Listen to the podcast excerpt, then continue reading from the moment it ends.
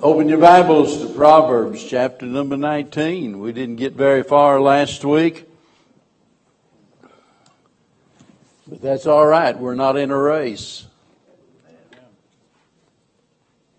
If I'm not mistaken, last week we ended up in chapter or in, in uh, verse number three, and uh, it was uh, quite lengthy just uh, talking about that. And in fact, I think I'm going to read it again because there, there is so much more that could be said about it, and I'll just sort of review and then we'll, we'll get on. But it's such an important verse of Scripture. It says, The foolishness of man perverteth his way. Boy, we all see evidence of that, don't we? And his heart fretteth against the Lord. And that's where we spent most of our time. The fact that that word fretteth means to boil up or to be peevish or to be angry. And uh, it's just mind boggling to think about the reality of the fact that people can feel that way toward God. But it happens. And so many times we see someone that, uh, well, you know, they, they need an attitude adjustment, or it, might be somebody that's just down in the down in the dumps, or uh, cantankerous, or, or whatever it is, and we wonder what in the world is wrong with that person.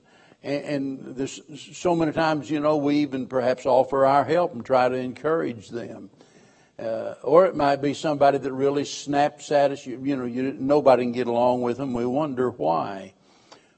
Well, in many instances, uh, the problem has to do with the fact that that they are angry with God about something.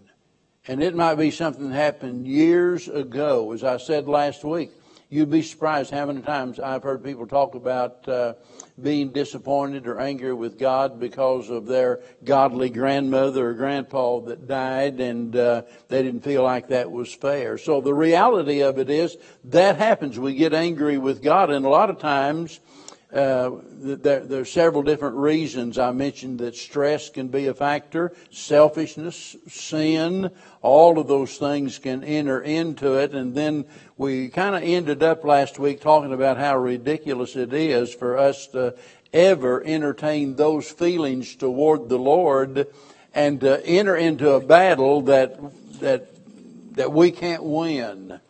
You know, whenever I was a kid growing up, uh, and I think it was this way in every school, uh, the boys always had to establish a pecking order, and so, uh, you know, you have those afternoon schoolyard fights just to, you know, kind of see who's the toughest kid on the block or whatever it is.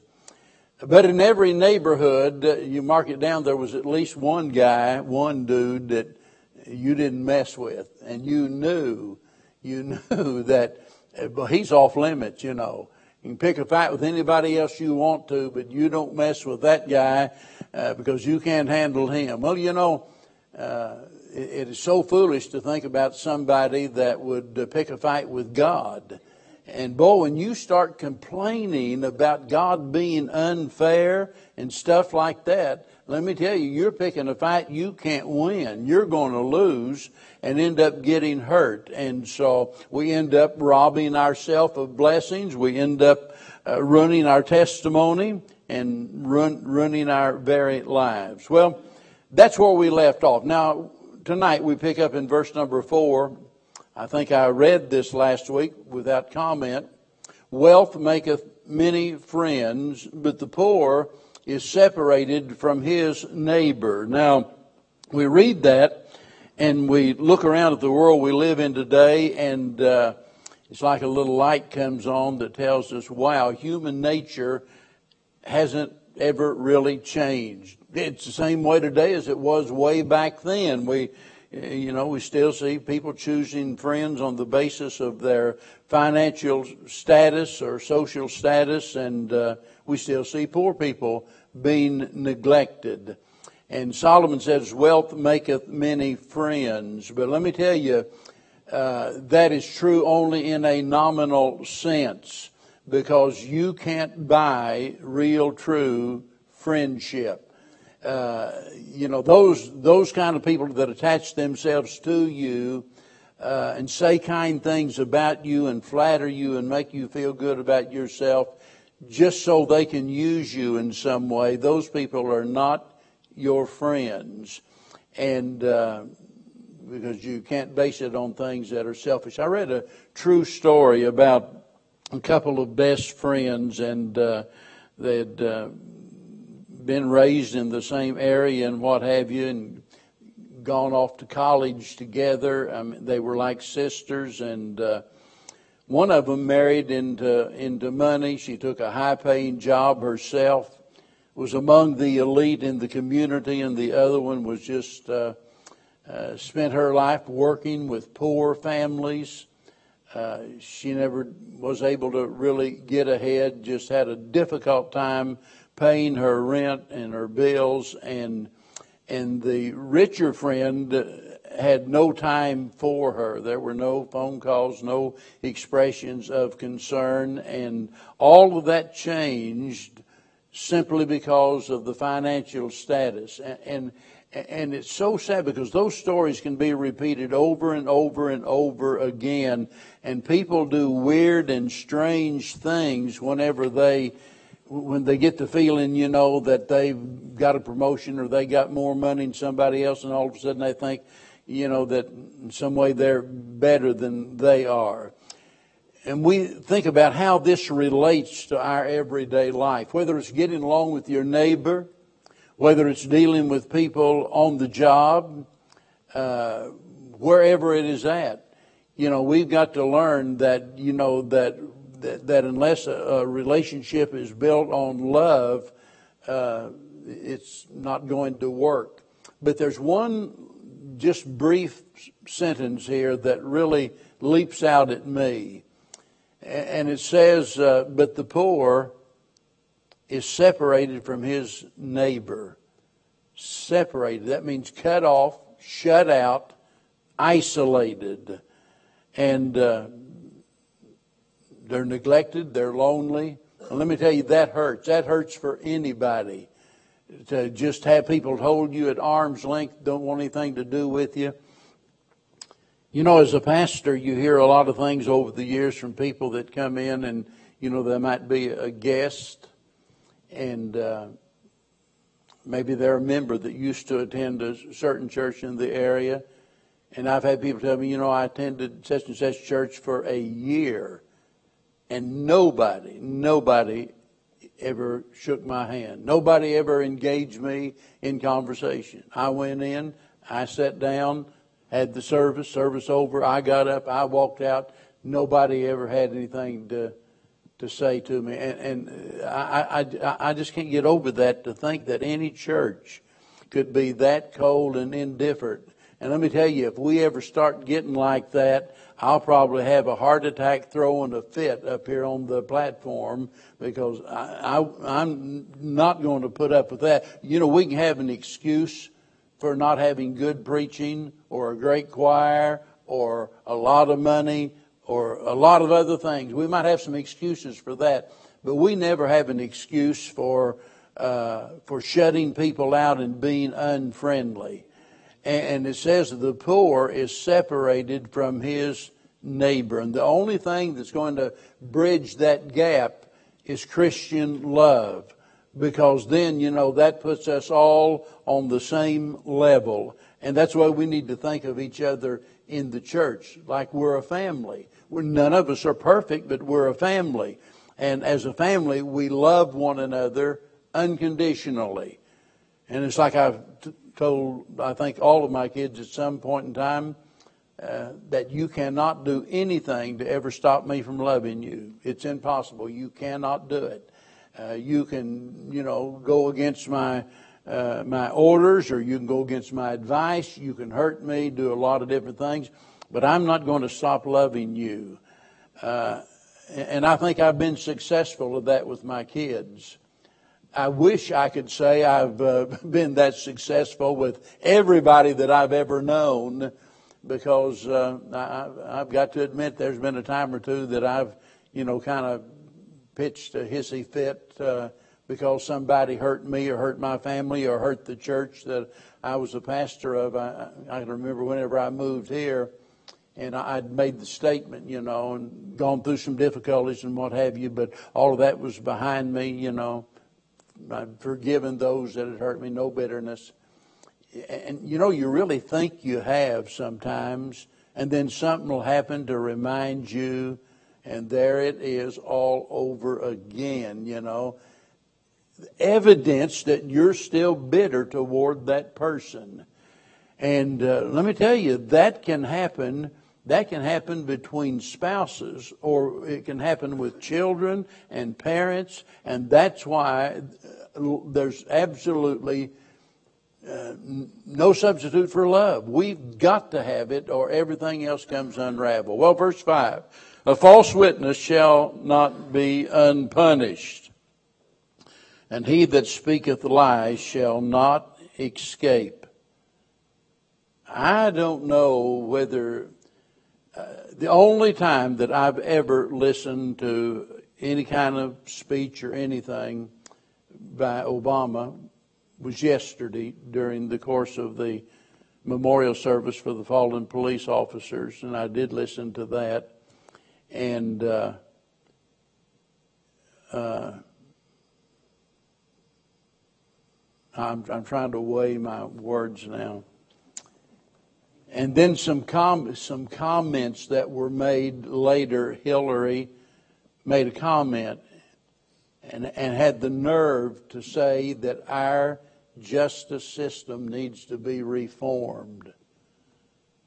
I, I couldn't believe that she was on national. Now, look, this is not a Democrat Republican thing or anything else. If you don't like the fact that it's touching on politics, that's too bad. It just it's touching on lying and dishonesty, and somebody that would get up there and say our justice system needs to be reformed, and it does. There's no doubt about it. It's got some problems, because if it didn't have some problems, she'd be in jail. And, and she gets on national TV and makes a statement like that.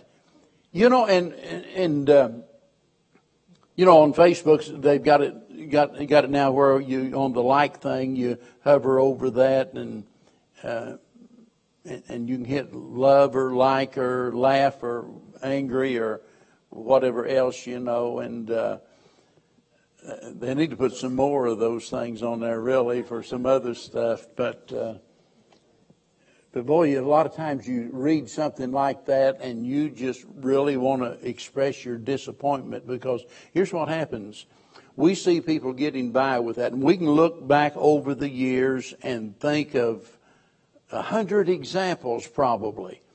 Someone that obviously did something wrong and because they got one of these high powered lawyers or whatever, they got away with it. And, and here notice says a false witness shall not be unpunished. And I'm here to tell you that's true because their judgment day is coming one way or another because we are accountable to God. And we look at that situation and we think, oh, they got away with it. No, they didn't get away with it. God's not going to let them get away with it. And it says, and he that speaketh lies shall not escape. So there's no escape because we're all accountable to God. Now, if you're a child of God out of the will of God, and guilty of these sins, it's not that you're going to be punished for it someday. It's not that you're going to lose your salvation. It's that God's going to take you to the woodshed right here while you're on earth. That's the purpose of chastisement. You don't lose your salvation. It doesn't break your relationship. But when we sin against God, you mark it down, some bad stuff's going to happen. And, and those same verses says, and if we be without chastisement, he says we're bastards, that is illegitimate, and not the sons of God. If I can do anything I want to do and nothing bad happens to me, you can just mark it down that I've never been saved. Because God's going to deal with me about that. Not because He hates me, but because He loves me and, and, and, by the way, listen, it's not because he is trying to punish me. All of that's under the blood of Jesus Christ. It's for the purpose of correcting me. That's what that word chastisement implies, correction, and God corrects His children. Like somebody said many, many years ago, I think it was Spurgeon said, God never allows His children to sin successfully. Boy, that's true. You mark it down. Notice, and he that speaketh lies shall not escape. I've had people, I've had people to say, I know this sounds unbelievable to me too. I've had them to say, I know what I'm doing is wrong, but God is merciful and His grace will, will, will overlook it. I, they've said that. I'm talking about church members that have said that. And uh, I thought, oh, my soul, you know, you, you need to study the Bible and find out what God really says about our disobedience. So this is serious stuff, a false witness and speaking lies. Now, verse number six, many will entreat the favor of the prince. Now, of course, the prince is the guy that's in charge of the show, and, and every man is a friend to him that giveth gifts. So here you have a prince, somebody in a position of, of great power, uh, and he has the ability to make your life better or bitter. Uh, you know, he has the authority and the power to do it, you know. And, and people like that are going to naturally have plenty of suitors trying to gain their favor. Boy, whenever we think about politics, and I, and I won't mention her name anymore tonight, but when we think about uh, people in high positions in politics, folks, and giving millions of dollars and what have you, and doing favors in order to court the favor of some of those Saudi princes and what have you. This is exactly what's happened. You better believe there's a payoff somewhere down the road for that kind of stuff and you go to Washington and all of this lobbying for this and that and the other and what have you. And, you know, I, I know, look, this, this is America, free enterprise system, and I understand that people have the right to lobby for certain things and stuff like that. But mark it down whenever some little, some little one horse town out here uh, talks the government into building a $10 million bridge over a creek you can jump over and stuff like that. Somebody, somebody's lining their pocket. And this, that's what this is all about. Many entreat the favor of the prince, and every man is a friend to him that giveth gifts. So we're, you know, we're talking about basically bribes, and, and it's just sickening to, to think about that. But notice, every man is a friend to him that giveth gifts. Um, well, like I said a while ago, you know, you can buy a favor, but you can't buy a friend. You can you can convince people to do something for you with money or uh, favors, but uh, you're they're not going to be your friend. And by the way, uh, those people that claim to be your friends on that basis, you mark it down when push comes to shove, and whenever things get tough and gets right down where the rubber meets the road and you need somebody you can depend on, I got news for you. They're not going to be there. They're going to be long gone. You're going to be left high and dry with nobody to help you. But a real friend will be with you through thick and thin. They'll stay with you regardless of what happens. Now, verse number seven all of the brethren of the poor do hate him how much more do his friends go far from him? He pursueth them with words, yet they are wanting to him. Now, again, this is something that shows how deep seated and far reaching this problem is. Notice now, he's talking about flesh and blood relations, and, and the brethren of the poor do hate him. And again, that's sad, but it's true that a lot of times we see families divided over the over a matter of of, of money. Somebody's a success, a success, and because of their hard work and everything, you know, they get up early, stay up late, work hard. Uh, they, you know, they become rich or whatever, and, and and then and then the other one doesn't do anything, and so you have that built-in friction but, but there's always that possibility that those that are poor, because like we said earlier, poverty is not always because of laziness or sin. We, we think about the Apostle Paul, as great as he was and the difficult times he went through. He said there were, there were times that he was hungry and naked and, and, and uh, shipwrecked and out there all alone. And somebody would think, you know, my, as much as he loved God, as good a man as he was, why would God let him get in a position like that?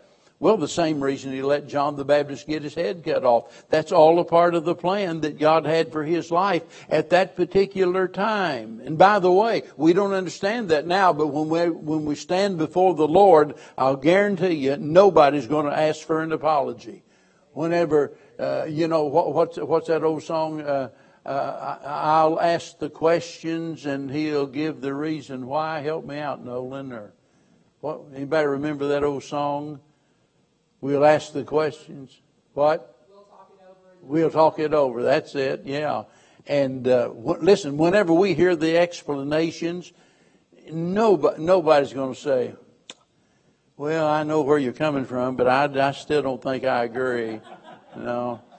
We'll, we'll all clap our hands and shout hallelujah and fall at his feet and say, you, yeah, thank you. You got it right, Lord. I just didn't see it.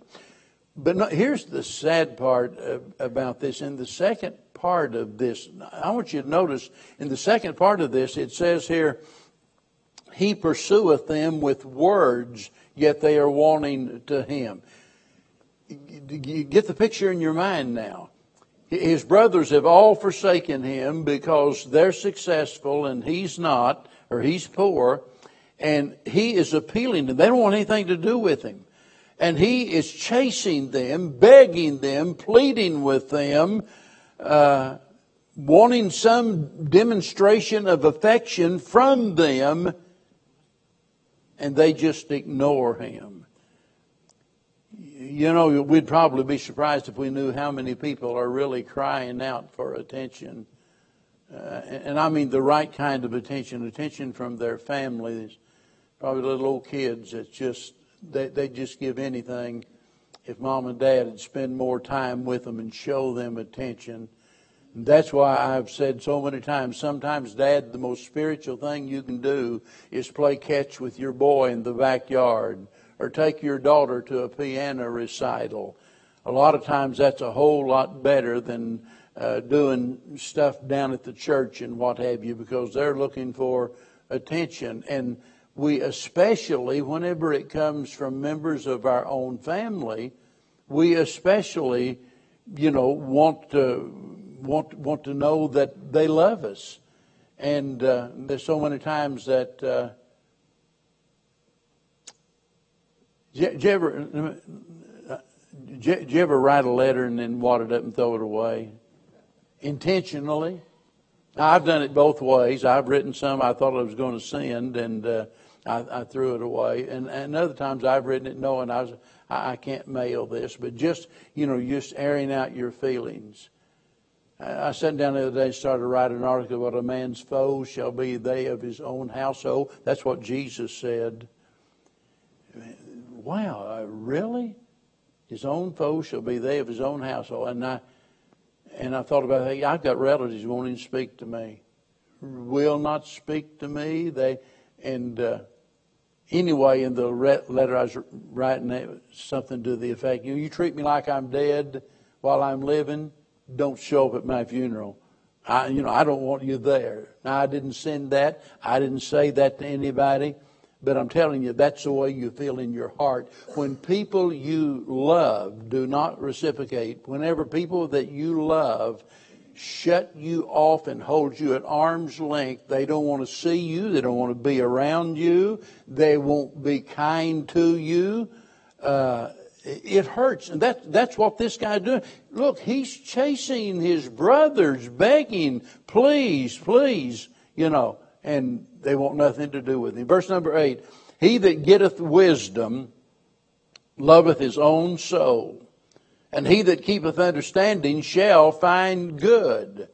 You know, a lot of times when we're dealing with the people that, you know, that's got problems and we're trying to help them, And, and what we do a lot of times is try to get them to look at the situation from the standpoint of what would be best for them. You know, in doing counseling as a pastor, a lot of times you do that. Or, or maybe teaching the Sunday school class, you'll appeal to your children because you know the children, you know, they've got desires and things that they want to do this and they want to do that because that's the popular thing to do. And you, you have to try to drive home the point to those children that, yeah, but you've got to take into consideration the long term effects of what you're doing, and you've got to do what's best for you. And it's like I say so often, God's will is always right, and it's always best, and it's always safest. See, God's will is not just right, God's will is best.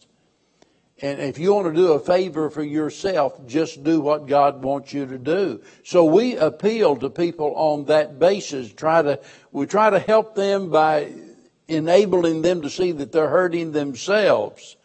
And, uh, and sometimes we, we say something to the effect, you know, don't you care about what you're doing to yourself? Now, but notice here in our text here, it's, uh, it tells us what a person does if they're really concerned about their welfare, they seek after wisdom. He that getteth wisdom loveth his own soul. And he that keepeth understanding shall find good. You know, we go back to chapter 4, which we're not going to go back there tonight, but if we did, it shows us how important wisdom is. And if we lack wisdom, we end up hurting ourselves. And, and the sad thing about it is there are a lot of folks that that uh, even self interest isn't enough to motivate them to do what is right and to do what is best and to walk right wisely. And in the end, they end up destroying themselves. And the sad thing is, most of the time, they tr- they try to blame somebody else for it instead of taking the blame. You know, yeah, you know, I, I, I didn't keep understanding. I didn't get wisdom. I just ignored the, what path was right. I just did whatever felt best, whatever was most enjoyable. That's the way that I live my life. And, uh, and then they turn around and blame somebody else for it. He that getteth wisdom loveth his own soul. How much do you care about yourself? I'm talking about the right kind of self love now. You know, whenever the Lord said that we're to love our neighbors, we love ourselves, He wasn't commanding us to love ourselves. He was assuming that we did, and we do. We love ourselves in the sense that we take care of ourselves, and that's the sense in which we're to love our neighbor, in that we help to meet their needs. But if we really care for ourselves, we're going to pursue wisdom and do what we can to get understanding because in wisdom and understanding there's great safety.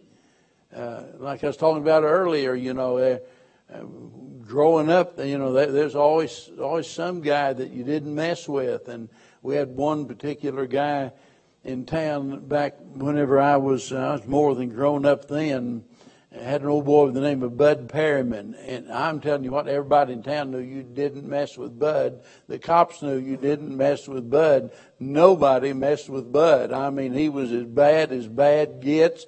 And, and you see people reach a point in their mind where they don't care if they get hurt. You, you better run from people like that. Because, you know, when they're stupid enough, they don't care if they get hurt so they can hurt you. Those kind of people are dangerous now, look, to just for somebody to go up and to know, to know the reputation of somebody like that and go up there and pick a fight with them, knowing what's going to happen, that's as dumb as it gets.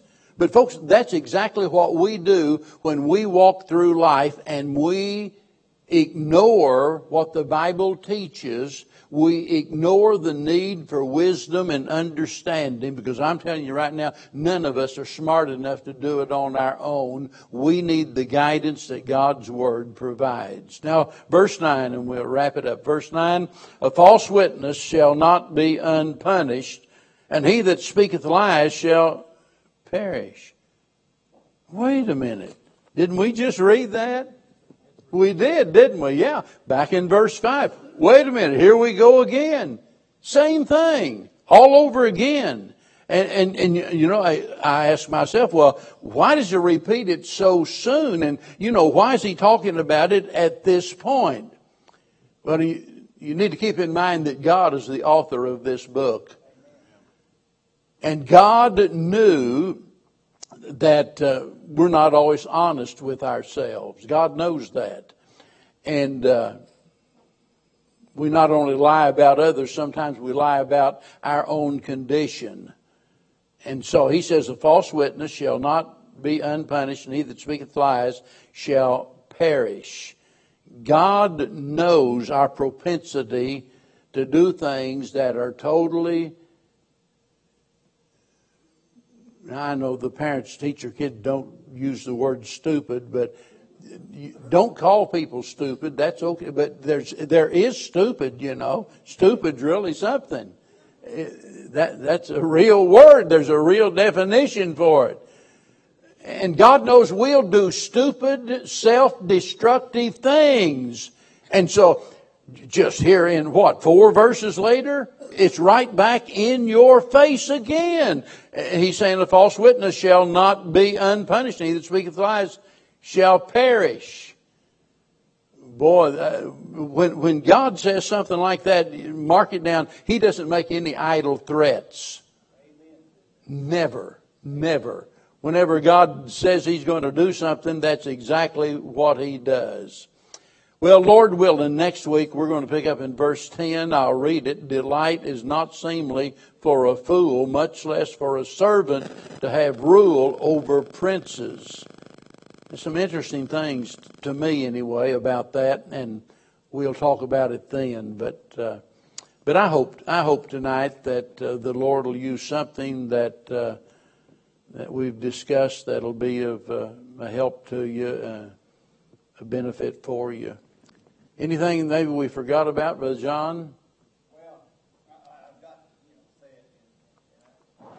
Uh, you know, the Bible says wisdom begins with fear of the Lord. That's right. You're talking about fear of old Bud. Yeah. you know, Bud's one thing, God's something else. That's right. See, that's probably a national basis. Yeah. They, they don't have no fear of the Lord, Yeah. so they don't have any wisdom. That's exactly You right. write it down. Their stupidity is just starting. Yeah. And uh, I don't know if you saw it, but uh, she put the whole thing on us white people. Yeah. I, I did. So I, I don't know how many other white people that don't vote for her that saw that. But uh, she was running against no water, and I just go ahead and use that. Yeah. I mean, I could not believe, you know, you know, even if you fought that, you ought keeping your mouth shut. You're trying to get these exactly You know? And I thought, well, this is proof she ain't got no wisdom. You know, uh, that, that, we talk about that and we think about our, our leaders, and that's why I said this next verse coming up to me is really interesting uh, because it has to do with people in positions of leadership and their qualifications for it. And what we need to remember is there in Ephesians chapter number six, where it says, We wrestle not with flesh and blood, but we're, tells us we're in a spiritual warfare against the powers of the principalities, the rulers of darkness in high places and stuff like that. And whenever you really stop and think about our political system, if people are not born again, if they don't know the Lord, as Brother John said, if they don't have the fear of God in their heart, they're not really qualified to lead us properly. And, and if you think I'm out on the limb and making up stuff, let me tell you what you do. You go back and read what our founding fathers said about our Constitution, that it was made for a righteous people. It will not work for any other. And uh, that, and, and that's exactly right. Well, let's all stand and uh, how about we have a have a closing chorus tonight. Uh, what? The family of God. I'm so glad I'm a part of the family of God. I've been washed in the fountain, cleansed by